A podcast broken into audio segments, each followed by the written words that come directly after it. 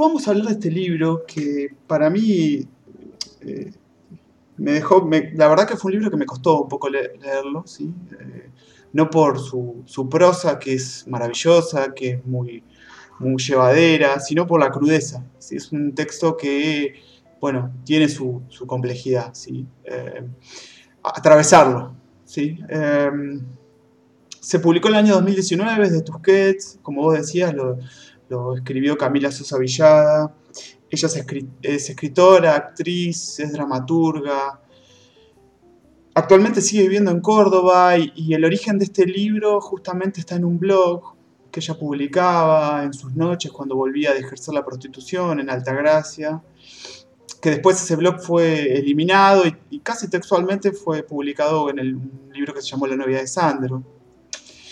Pero este texto justamente eh, circula por otros lados, justamente. Circula más que eh, fundamentalmente por la historia de un grupo de mujeres trans, travestis, como se autodenominan ellas, eso me parece muy, muy bueno, la apropiación de su propia denominación, eh, justamente en lo que eran las, noches en Alta Córdoba. Ella intercalaba justamente su, su estudio universitario, estudiaba comunicación social, y, intercalaba con, el trabajo a la noche, ¿sí? Y quiero, me voy a tomar un, dos minutos para leer cómo empieza el libro, que me parece maravilloso y que representa muy bien algo de eso. Eh, y dice así, es profunda la noche, y hela sobre el parque, árboles muy antiguos que acaban de perder sus hojas.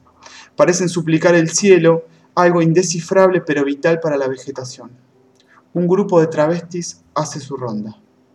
Van amparadas por la arboleda.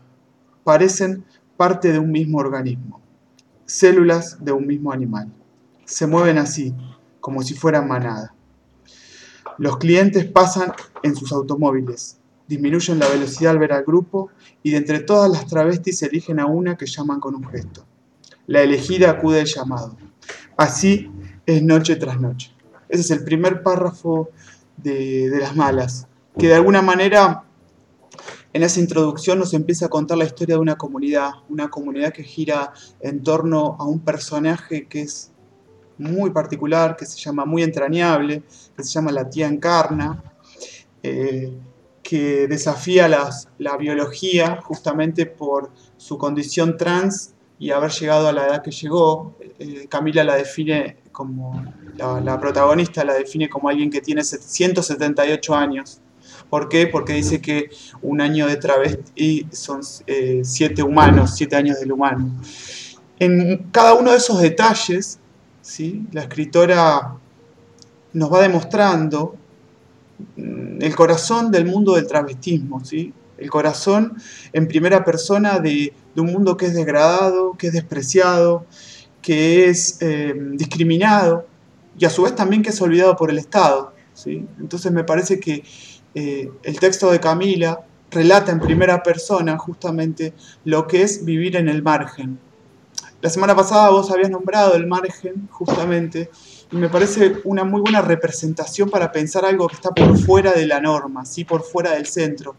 Y este texto justamente lo que hace es develar algo que maravillosamente lo describe muy bien la escritora, que es algo que sucede, algo que pasa y que todo el mundo sabe que sucede. Todo el mundo sabe que, hay, que existen las putas, que existen las zonas rojas, que existen las redes de proxenetismo, que existe el maltrato. Y todo el mundo sabe que una chica trans, cuando va a pedir trabajo, no se lo van a dar.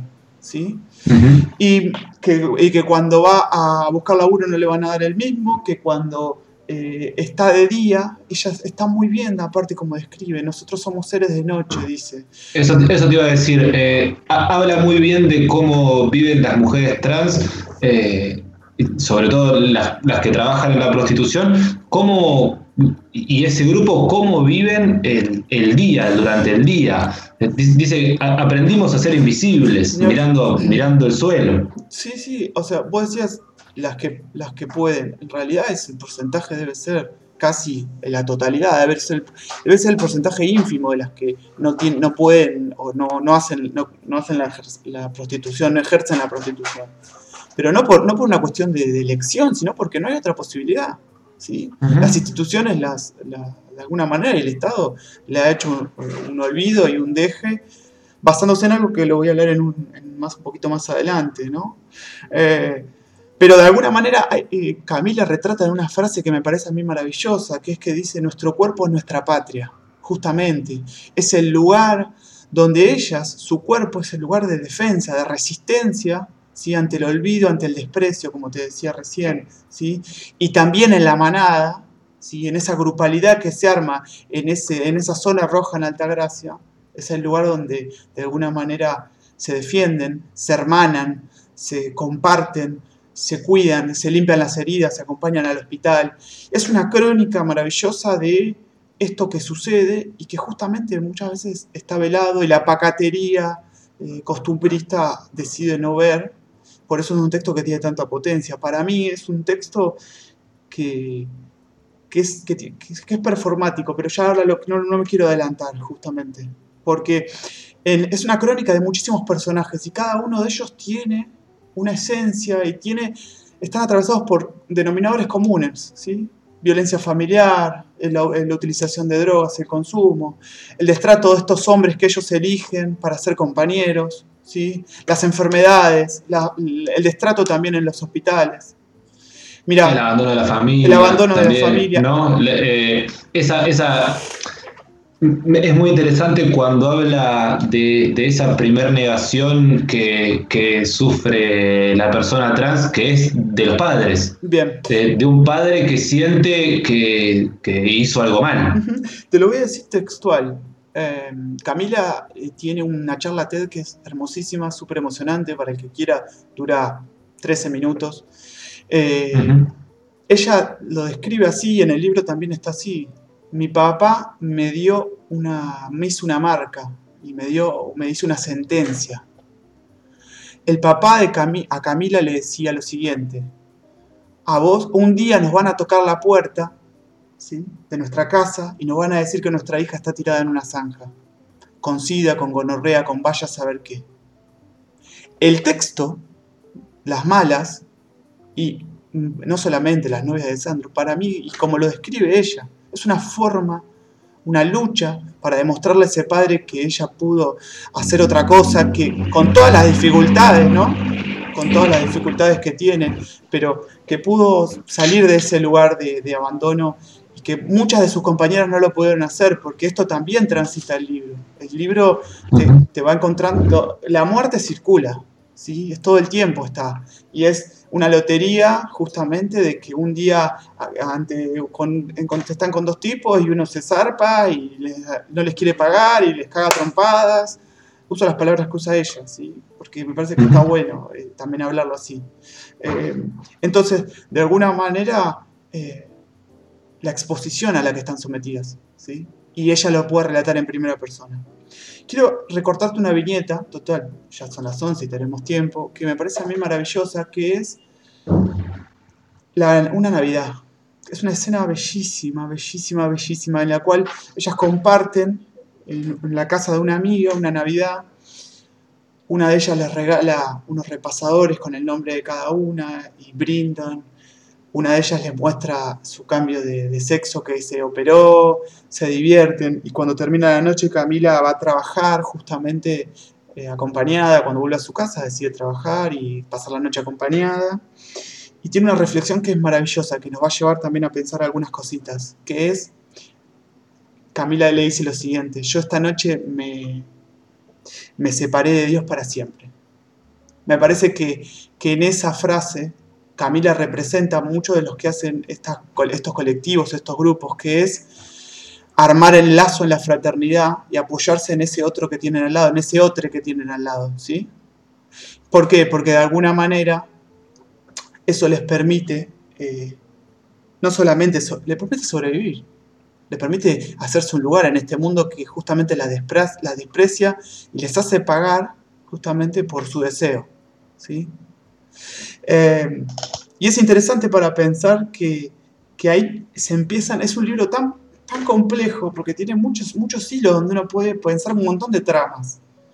Por ejemplo, en esa frase, Camila, también deja a la luz lo importante de lo que son los lazos afectivos por sobre los lazos sanguíneos, ¿sí? que no es poca cosa, porque justamente son los lazos afectivos los que a ellas las permiten sobrevivir. Y que en un libro así te permite pensar, ojo, que mira que eh, eh, va, más allá la historia de, quién, de quién sos hijo, de quién es tu hermano, de quiénes son tus amigos, porque ella dice muy bien, toda la gente que a ella la rodeaba, su familia, no sabía de, esa, de lo que hacía Camila, de lo que vivía y de lo que tenía que soportar. Los golpes, los cortes, que le roben, que la, que la ahorquen. ¿sí? Entonces, la importancia de los lazos afectivos y a su vez también, y hablar con un, con un personaje que aparece que es eh, un niño que es abandonado y es criado por una de las protagonistas, nos hace pensar un montón de cosas para charlar en algún otro momento, cuando quieras, lo que es eh, que muchas veces los definió como madre, como padre, enlazando el sexo a la función, pero en realidad la importancia de la función del, cuidado y del sostén y la, importancia de la, función del acompañamiento, ¿sí? que justamente tiene que ver con lo afectivo y con el amor. Y me parece que de eso también habla el libro habla de un montón sí, y que se da y que se da en todas las direcciones porque se da con, con, ese niño que aparece abandonado se da entre ellas se da desde, desde la tía encarna hacia el resto de las chicas invitándolas a vivir a, a esa casona en la que viven todas eh, eh, de alguna manera guarecidas de la sociedad al resguardo de toda esa violencia que hay disponible para las travestis en la calle. Eh, hay una, cantidad de, cuidado y de fraternidad presente en el libro que, me resulta una de las ideas que atraviesan, por supuesto, de principio a fin toda la lectura. Sí, eh, sí, sí, ni hablar. El, libro, de alguna manera, eh, y la narración a lo largo de la historia representa la violencia que sufre una persona que no se puede adoptar a los roles de género ¿sí? que la sociedad te impone. ¿sí?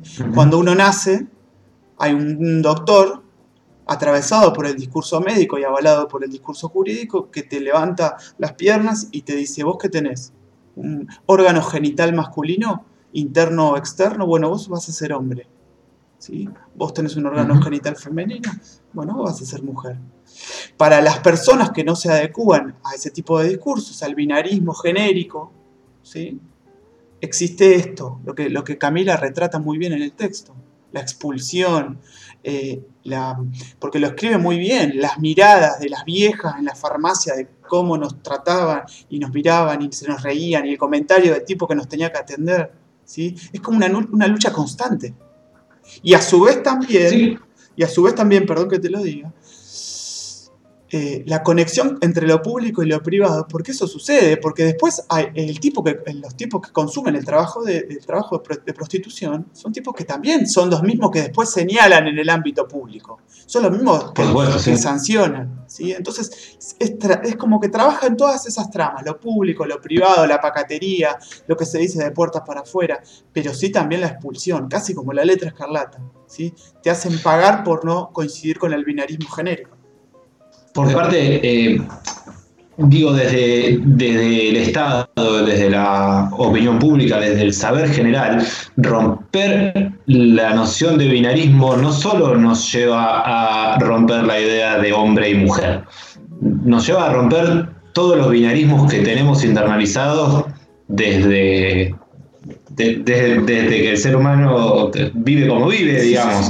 Eh, es romper hombre-mujer, es romper bueno-malo, es romper lindo y feo, es romper todo, todo lo que se te aparezca y se te piense y se te represente como un conjunto de, pares binarios opuestos. Totalmente, todas esas representaciones que andan dando vueltas, que al fin y al cabo te dicen quién es ser, quién ser.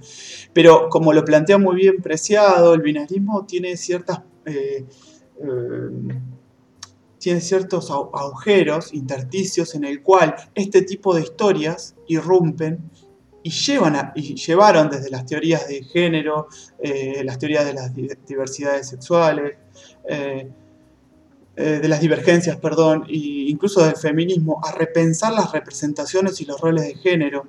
Y a su vez también este tipo, este tipo de texto, para mí lo más maravilloso que tiene, que es el aporte de la literatura.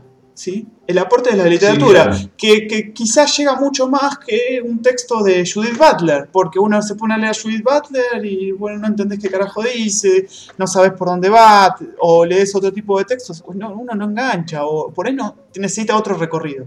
Y por ahí. Claro, necesitas por ahí un, recorrido académico para encarar textos de eso. Y a veces, por eso te decía, este tipo de textos para mí es una acción performática, tomando el concepto de, de Judith Butler, que es no solamente es un texto literario, no solamente es un escrito, sino que también en su circulación irrumpe, en su circulación deja algo. Es como cuando dice Juan Forn, este, en este texto, cuando uno lo termina, te da ganas que lo lea alguien. ¿Por qué? Porque te hace pensar, invita a la discusión, modifica algo. Y a su vez, a vos como lector también te modifica. Entonces, de alguna manera, me parece que trabaja en un punto que, que es romper con lo naturalizado, romper con lo que no se dice y que me parece que eso es lo más importante que tiene. Ni hablar con la, con la prosa y la, poética que tiene la escritora. Porque aparte, como decís, eh, enganchándolo con lo que decías al principio, muestra eh, cosas de las que no se hablan. O sea, eh, la vida de esas travestis que trabajan de noche en el parque existe de día también. Y y, e, e, ese día es lo que no está visibilizado por nadie y, es, es, de lo que el Estado no se quiere hacer cargo. Y pienso en relación a lo que estábamos hablando recién, eh, romper el binarismo es para el Estado la obligación de hacerse cargo. Sí, sí, bueno, por eso... De, esto, de, de, de este margen. Por eso fue muy celebrado el, eh, la ampliación del cupo laboral trans en, nuestro organismo público. ¿no? Me parece que son espacios donde se puede empezar a armar algo diferente, algo distinto. De alguna manera, en relación a lo que vos decís, también eh, el texto de Camila es un trabajo eh, parecido, es, una, es un... A ver, la autora sabe muy bien que las experiencias que uno vive, ¿sí? las que van conformando tu, tu identidad, circulan por diferentes, de diferentes maneras. No es solamente lo que te tocó vivir. De alguna manera, lo que ella vive en, este grupalidad, en esta grupalidad, le permite a ella también relanzarse, repensar y también justamente tener un lugar para sobrevivir.